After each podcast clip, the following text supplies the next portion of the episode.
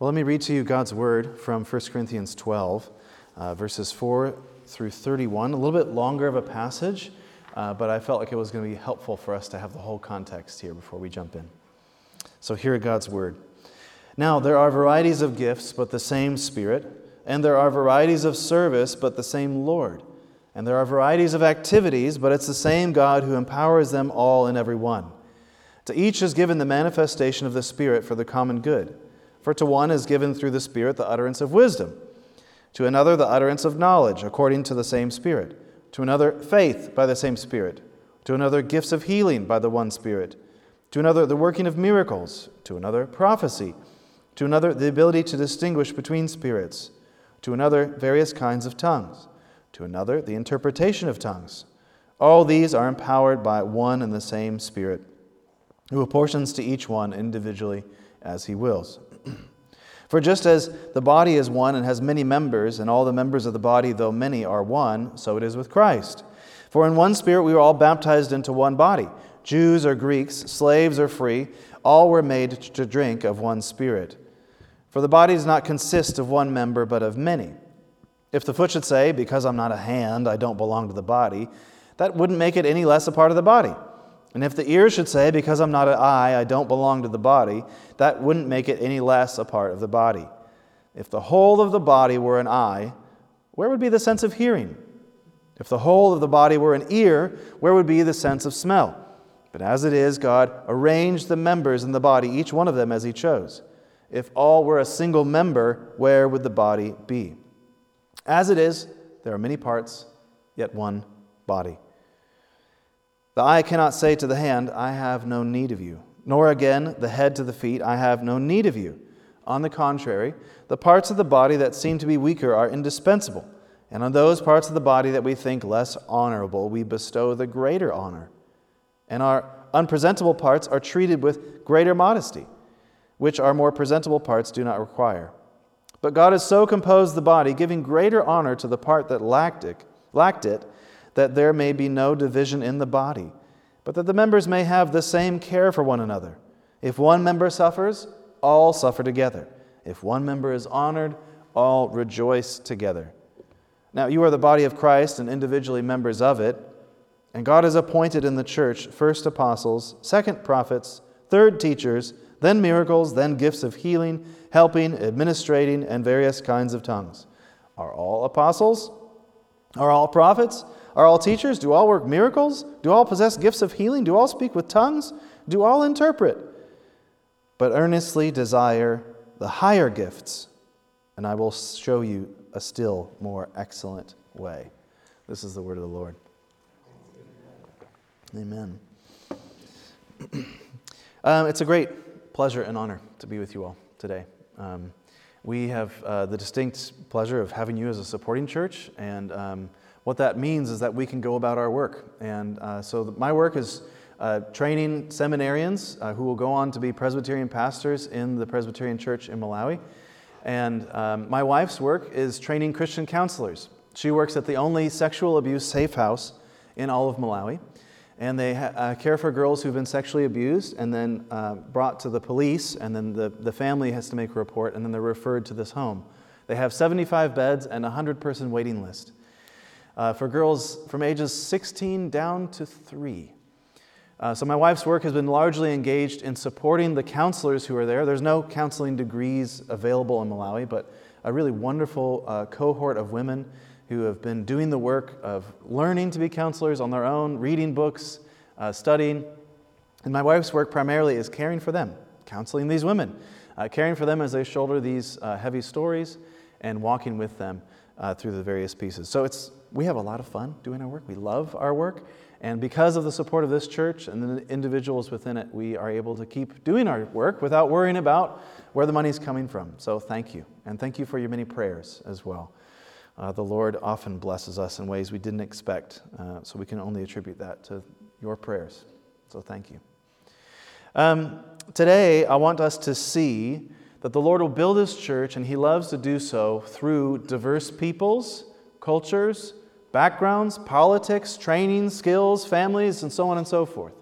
That the Lord loves a profound diversity of skills, but that he does this particularly through the global church.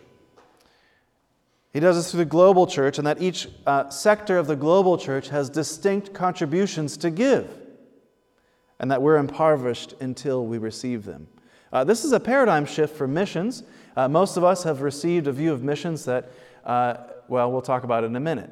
Uh, but this is a paradigm shift. It's not mine alone. I've kind of inherited this and been learning it from other brothers, but I wanted to share it with you. So, four things this morning the problem. Second, the Spirit's desire. Third, the Spirit's aim. And then fourth, the Spirit's logic or logic of honor, what the Spirit is doing with honor in this passage. So, first, the problem. The problem. Um, in many ways, we, Malawi is a success story. So, Malawi, if you don't know where it is, I didn't know where it was before we went there. It's okay. Uh, if you know where Madagascar is, the island off the coast of Africa, if you come inland, you hit Mozambique. And Mozambique holds Malawi. It's a long, thin, landlocked country at the bottom of the Rift Valley. Um, so, Malawi is the poster child in many ways of the success of missions from the late 1800s and through the 1900s. David Livingstone, famous missionary, actually did most of his work in Malawi, established a Presbyterian church there uh, with many other Scottish missionaries. He was not the only one, uh, as well as Dutch Reform missionaries. And now, today, that Presbyterian church is the dominant church in Malawi. In fact, there are so many people in that church that you have 2,000 people to one pastor in that church. In fact, what's true in Malawi is not very distinct from the rest of Africa. There are more Christians in Africa than there are people in America. Just think about that the next time you're in traffic, right? There are more Christians in Africa than there are people in America. Stunning, right? And that's really wonderful. However, however, if you've ever spent time in a former, former British colony, you know, you will know that they're not the worst of the colonies, right? The Belgians earned that title of being inventively cruel. But the Brits uh, have the reputation of being profoundly harsh and demeaning and insulting, uh, exploitative in their relationship to their colonies. Uh, so that has uh, affected Malawi in many ways. And it came with the missionaries. Mission was always mixed with colony and empire in those days.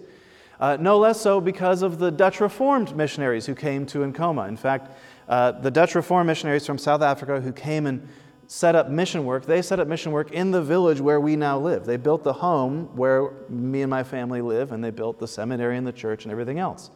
Those Dutch Reformed missionaries are the same people who thought up apartheid, that racist classification of people according to uh, ethnic background, and which segregated them into particular jobs, even particular sectors of the country and city to live in. We would love to imagine that these missionaries were immune to those things, right? And in fact, they did many wonderful, good things. They brought the gospel. And if you ask any Malawian what they think of the missionaries, they will say, We're so thankful they brought the gospel.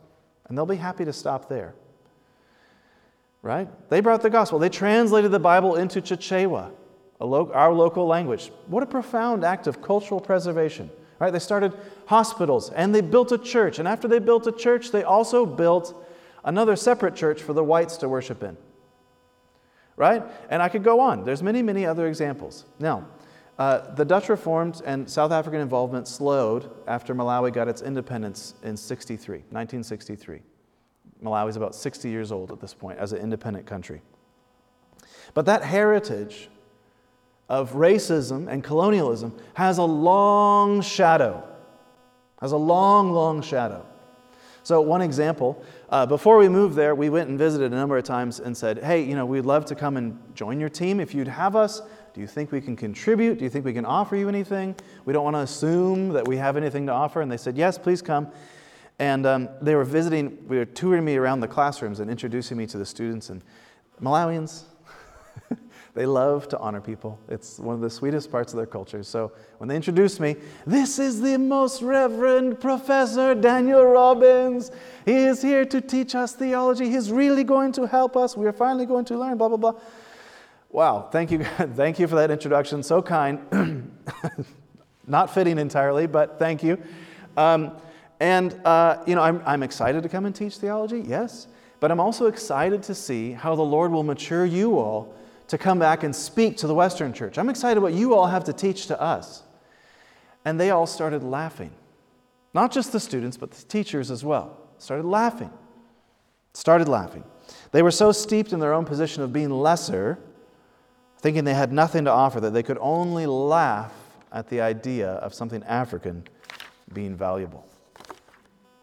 Now, dominantly, missions has been a one way enterprise for the last 150 years. Uh, largely from the West, places of power and wealth, to uh, Africa, South, South America, and Asia.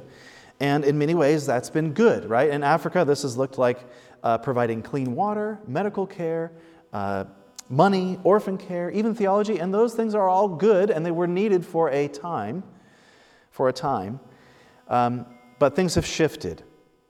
And the point is that the African church, along with, by the way, much of the Latin American church and the Asian church, are still in the position of uh, receiving, passively being helped, uh, still in this place of being the one to be saved while the West gets to be the hero.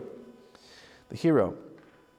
And my students have internalized this to mean that anything from Africa is categorically second rate. And so, one example uh, of how this works out is that they think that if they embrace more and more Western modes of uh, thinking and acting, then things will necessarily get better. So, it'll be 90 degrees at 8:30 a.m. and they show up to class in a three-piece suit. I'm like, guys, we don't need to do this. They're like, no, surely we are looking very nice, don't you think? And they love Wayne Grudem, who I find particularly boring. Okay, uh, they love Wayne Grudem. They love Berkhof, and you know those books have their place. But honestly, those books are boring for me, as a kid who grew up in Seattle. Right, a Westerner. How much more boring could it be for someone whose questions are never answered. Now, in the West, we've internalized this uh, way of mission primarily as something we do because we're powerful. Missions is an act of power, right? And people say these things to me. Um, we're so glad that we can do missions because the dollar is so strong and missions is so cheap. It's not, by the way. It's like running a small business, it costs a lot. We're, uh, we want to do missions because we can accomplish so much, because we can have such an impact, because we have so much and we feel so bad that the nations don't. Well, what that means for many of our missionaries that I'm friends with is that oftentimes missionaries feel a tremendous burden to have a profound impact. I would say an outsized impact for who they are and what they can accomplish. And it's a tremendous burden. In the best cases, though, we, we don't uh, really work with this sort of guilt, right? Um, in the best cases, most missionaries are genuinely motivated to have people come to know God, and that's a beautiful thing. And I would encourage you that most of the missionaries out there I meet are lovely people. But in the worst cases, we, we work from a place of guilt or a sense of superiority. And, and what I want us to see is that this text actually has something to say about that. Uh, verse 21 The eye cannot say to the hand, I have no need of you nor again the head to the feet, I have no need. Uh, what can sometimes subtly creep into our thinking is that the African church was somehow forgotten when the Spirit was distributing gifts. That it's up to us to come along and bring them the things they need. Um, now, I think most of us are probably sensitive to these things already. You live in Washington State, you've probably had conversations around these topics at some point in your life. So I don't necessarily think I'm, you know, bridging new concepts for you here. But I do want us to just dwell on this. What does it mean this, for this passage to think about mission? What does it mean to think about the global church? And what I want to offer is that the Spirit of God is at work to raise and strengthen and offer the gifts of the African church to the rest of the global body. And that we are impoverished until we receive them. We're impoverished until we receive the gifts of the global church. We in the West need them just as much as they need us. Just as much. In one spirit, Paul says, we were all baptized into one body.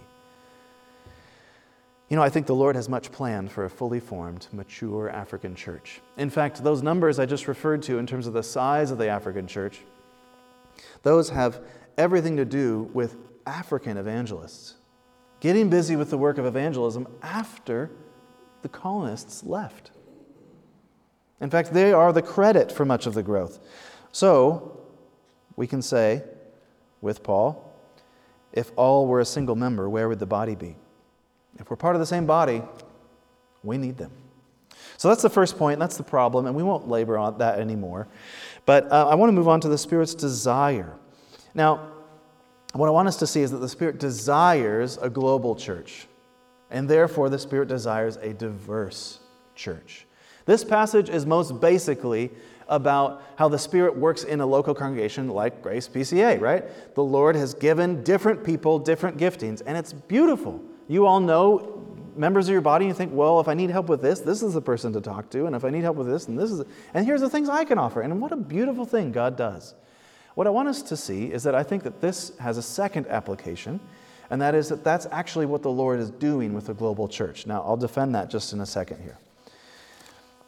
The first thing that convinces me of that is this mention of tongues. I'm convinced that when the New Testament talks about tongues, just like in Acts chapter 2, we're talking about known languages.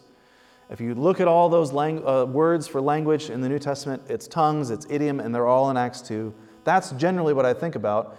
And language is categorically a cross cultural kind of act. So when Paul talks about tongues here, he's talking about reaching other people who don't speak the same language. But there's also some reference to Jews and Greeks, and you have to wonder if Paul could have anticipated just how many more ethnic bodies there would be in the body of Christ. Jews and Greeks were the dominant groups in the first century, but, brothers and sisters, today we have Christians in Singapore, in Iran, in Brazil, in Uruguay, right? In Malawi, even in Washington state, okay? I mean, it, wild, okay? Wild to the ends of the earth.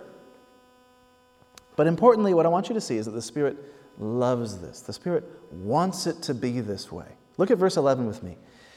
Paul says, All these are empowered by one and the same Spirit who apportions to each one individually as he wills. Now, when, when you read the word will in the New Testament, you need to think about desire, not like secret, unknown wills, but desire, what the Spirit's after. Okay? What he's pursuing.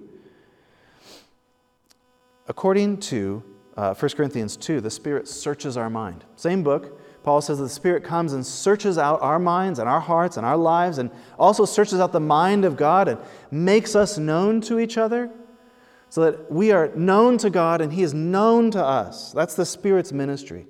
And then here he says that out of that intimate knowledge, that the Spirit loves to give particular gifts to people because he knows them so well, so that they might use those gifts to build up the body. What a beautiful image of how God is at work and giving gifts. But what I want us to see is that he does this intentionally in a diverse way. That's what he wants. That apparently the Spirit is delighted by resplendent, manifold, intimately curated gifts that are so vast and so unendingly diverse that the church can say, We lack no good thing because of the Spirit's work. And what I want us to learn about here is something about God. The Spirit is not monotone. He's not monotone. He loves to bring together all the riches into one body. And can you imagine the opposite? I don't know if any of you like to go to farmers markets. They're a fun way to waste money. Imagine going to a farmer's market and their first stall is uh, boutique chicken nuggets. Right? Farm raised, gluten free, whatever, all the things, right? And then the next stall is also farm raised chicken nuggets, right? And so on and so forth. The third, fourth, fifth stall, the entire market is boutique chicken nuggets. Now, the like five year olds among us are pumped, right? Yes, this is my kind of farmer's market, right? But the rest of us are saying, I guess that's it. I guess, okay, I'm kind, I guess we're going home, right? What I want you to see is that the Spirit loves to bring about the diversity of the cuisines, if you will, of the spiritual life of God's people all across the world into one body. That's what He's doing actively. And inviting us to join as well. So, third, what's God's aim for this global gifting? Well, mutual life. The Spirit's aim is mutual life. Look at uh, verse 7 with me. In verse 7, it says, Each is given the manifestation of the Spirit for the common good. Common good. Now, we already mentioned this the healthy body, a healthy congregation locally works together by honoring and enjoying and giving gifts and receiving gifts, right? Um, really relying on each other and enjoying each other's gifts. And so, you know, God's given me gifts of study and preaching and understanding, and people seem to enjoy it when I do it, so that's great, and I can offer that as a gift. But the truth is, is that I actually desperately need people who have faith, who can lead me with courage into what the Lord's doing, because I get afraid. And I really, really need people who know how to show up in a hospital room where someone is just suffering. And there's no clear diagnosis, and they can just show up there and hold someone's hand and remind me that I can just be with that person in the Lord's presence. I need people to teach me those things. That's the things we offer to each other, right? And of course, Paul's body metaphor is really helpful here. The hand needs the muscles, which needs the bones, which needs the blood, which needs the GI system, and so on and so forth. We could go on and on and on. Every system in the body needs every other system. And so it would be stupid to say that one part of the body is superior than another part of the body, right? That's dumb. That's what Paul's saying. Don't be dumb. Every part of the body is valuable, is extremely important. We need the other parts of the body, or you'll have bones with no blood. Doesn't work. That's all true and good, and that's the mutual life. But what I want us to see is that that mutual life is built up through the distinctives.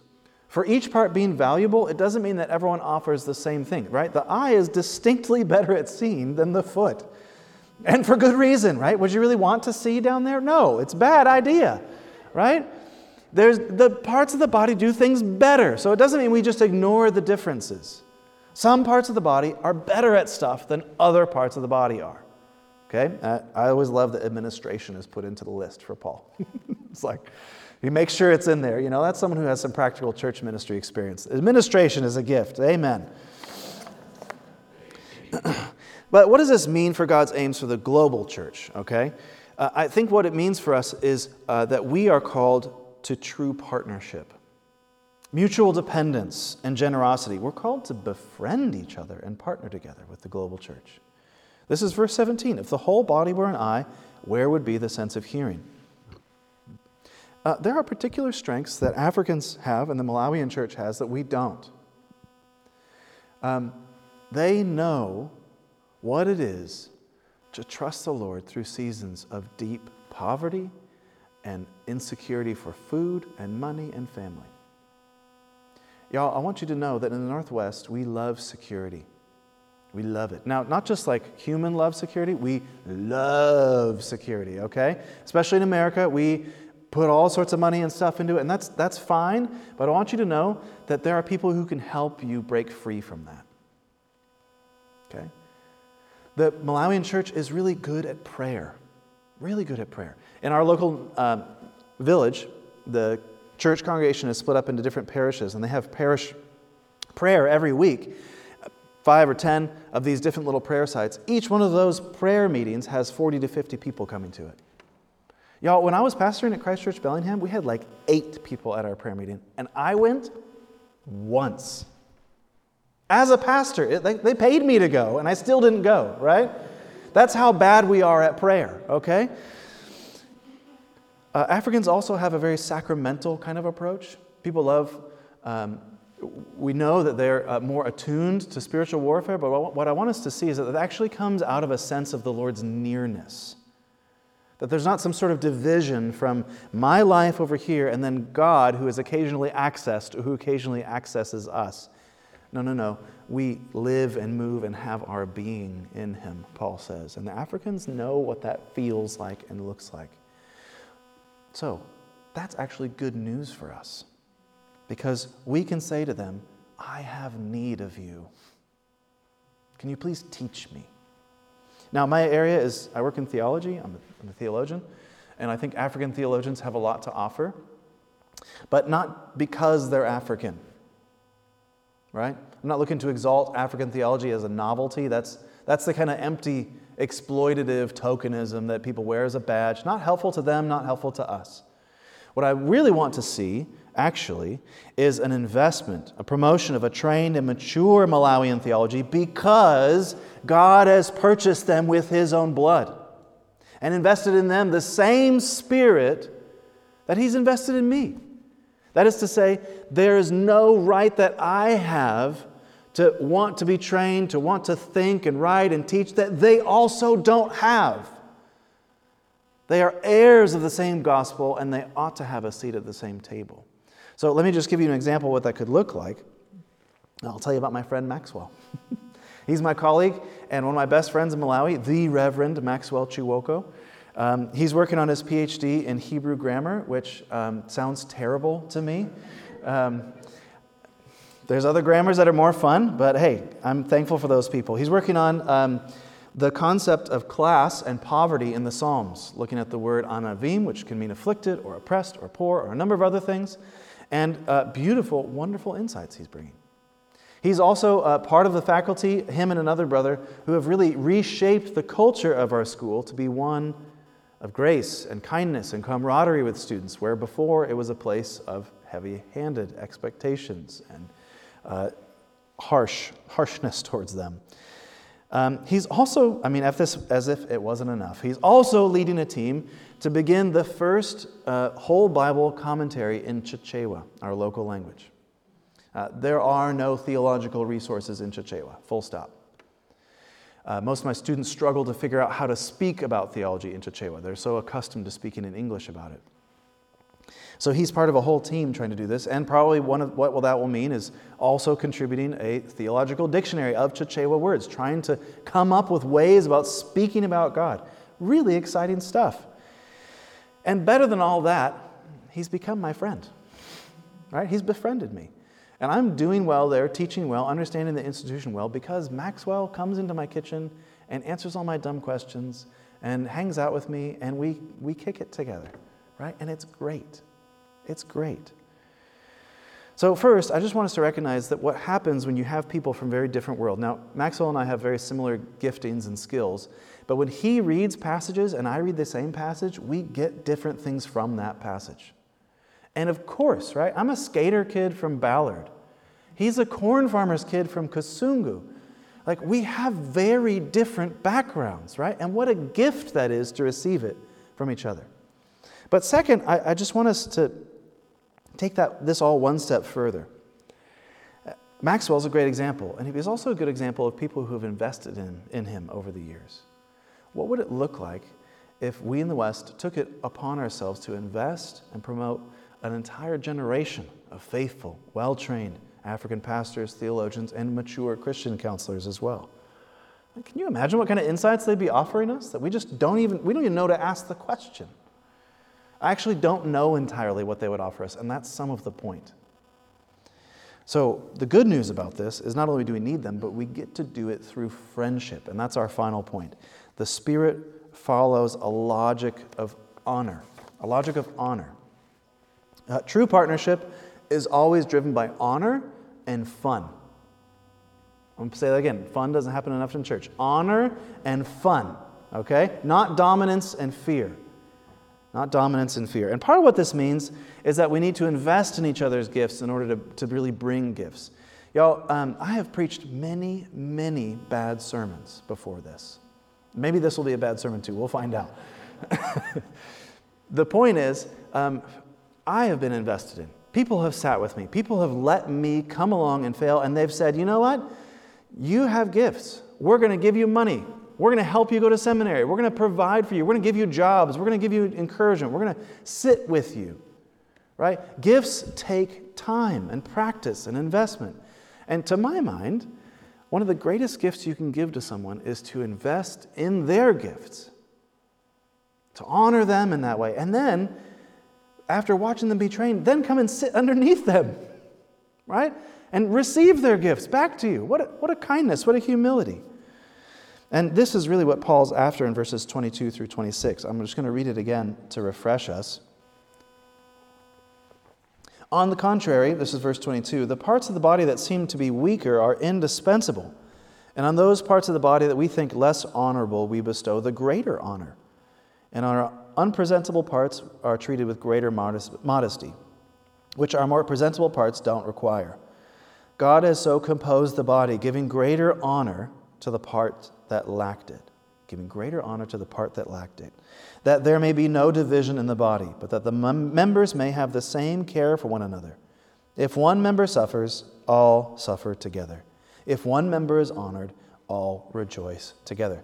Now, when Paul speaks about unpresentable parts of the body, he's talking about your private parts, okay?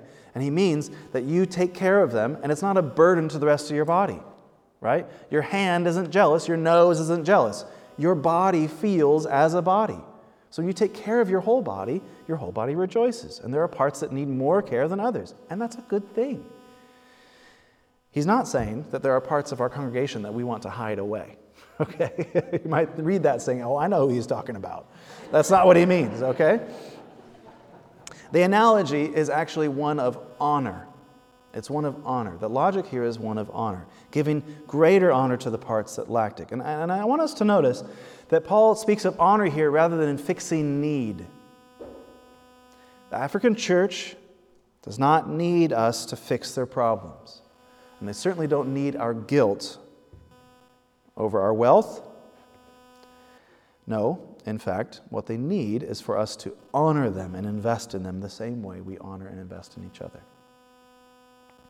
Uh, what this means practically is uh, I'm here to try and convince you all uh, that the best thing we can do is to put as much money and time and people as we can into training African theologians and mature Christian counselors.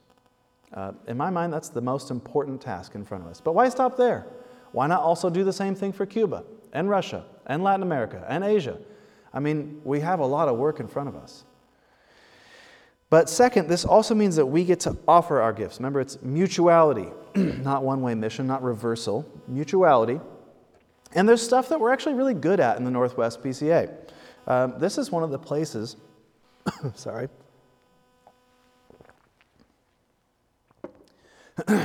Our churches in the Northwest are one of the places where I have felt the most uh, encouraged and learned the most about how God's grace is not simply like a release valve for guilt, but it actually empowers and colors and shapes the entire Christian life. That it's the fabric of our sanctification. Now, we have a lovely Reformed heritage, right? How many wonderful riches there are there. Um, we're also a very thoughtful group about mission. We're engaged in mission, yet want to do it thoughtfully. These are real gifts that we have in the Northwest. We also need to acknowledge that we have a lot more money than the African church, certainly. Now, I'm not so out of touch to forget that there are different classes within Washington, right? um, but the fact is, is that we do have more money. And there's actually no shame in that. The scriptures are really clear. There's actually no shame in being a rich person, but there is responsibility. There's a responsibility to leverage our privileges on behalf of others without guilt and without shame, simply out of joy and hope. But if we're going to offer our gifts in mutual partnership, then we have to do so according to Malawian, that's my interest, Malawian desires, Malawian agendas, Malawian ownerships. I don't know if you're aware of this, but there are numerous Americans who come in, Westerners who come into Malawi with a great idea, and genuinely, oftentimes, great ideas, great projects. And they come in with lots of funding and lots of energy and uh, want to hire lots of staff. And oftentimes they can stay there for two, three, four, five years and they can accomplish a lot. But the moment they leave, you know what happens? One of two things. Either the project continues and becomes a means of siphoning money off, right? Becomes corrupt, or the project is just set down and left aside because the American has left. Why? Because it was never a Malawian project in the first place. It was never owned by them. It was never driven by them. It was never uh, led by them. And so the Westerner can feel accomplished, and the Malawians are happy to help them feel accomplished and get a job. And they're not crazy to do that. One of the ways that we can avoid this is, third, in my judgment, making investments to build relationships. This is actually the goal of missions, is to befriend each other. And this is what the Lord Jesus says to us in Luke 16 Make friends for yourselves by means of unrighteous wealth, so that when it fails, not if, when, when it fails, you may, they may receive you into eternal dwellings. What an interesting take Jesus has. Ah, use your money, use it to build friendships. Friendships. And this is part of what we're doing while we're back on furlough is dreaming and talking with the presbytery and a few churches in particular about what it would look like to actually have meaningful long-term partnerships and friendships. There's a lot of common cause between the Presbyterians in Malawi and the PCA in the Northwest. Um, we would love to see a meaningful partnership built up where we can not only send, but also receive here in the Northwest. Finally, I don't want to close without spending a little bit of time thinking about who God is in the midst of us. All of these things are true because of the kind of character our God has. Uh, two things in particular God is profoundly generous in this passage, right? The whole passage is controlled by Him giving gifts, isn't it? Right? That He loves to do this, but also a humility. And I, I want us to see this. This is the whole logic of the gospel. This is how God thinks. He says, um, I'm going to share my wealth and more than that, my own self with you. So I can call you my brother and call you my friend and take on your flesh and suffer for your sins. And in rising, not simply forgive you. No, no, no, that's not enough. That's not enough. I want to give you the profound honor of participating in my ministry. Y'all, we have the profound honor of participating in the salvation of our neighbor. That's wild. And what I want us to remember is that the Lord didn't need us. He could have done all of this without us. But He's so generous and humble that He's been eager to bring us in. He's like the dad who, when it's time to change oil on the car, says, All right, kids, come on, we're changing the oil, knowing full well that kids make everything harder, right? I just, we just changed the oil in our truck in Malawi, and uh, one of my boys, we were ready with the oil can and to catch the old oil, and we loosened that nut, and it just boom, got him right in the face. Oh man, you know, you have kids along, they kick over the oil, they get dirt in the engine, things get messed up, right? That's what kids do, that's what they're good at. But the moment the kid has his hand on the end of a wrench with you, catches the oil, does the job, they come back in and they say, Mom, I helped, right? And the dad says, They helped. I'm so proud of them. I'm so happy to share my work with them. It's such a joy to have them do my work with me. Right? I get to receive their gifts back to me, even if they're crumpled like toddler drawings. Like, wow, thank you. What a beautiful thing you've given me. What I want us to see is that the gospel has always been a movement of honor. God honors us well beyond what we deserve, overflowing with kindness and generous gifts. He invests in our training and feeds our families so that they can then go and be invested in and do their work, all for the sake of having the honor of participating in His work and having fun doing it with each other. And then, in His own humility, beyond all that, he receives it all back as if it's a gift to him. Right? Wow, thank you. Thank you. I'm honored by your gifts to me, the Lord says to us. A pleasing aroma, Paul calls our gifts. God's heart towards us is richly, abundantly generous, and He invites us to step into that same generosity, that same partnership, that same friendship toward each other, and to receive the same from each other and the global church. Let me pray.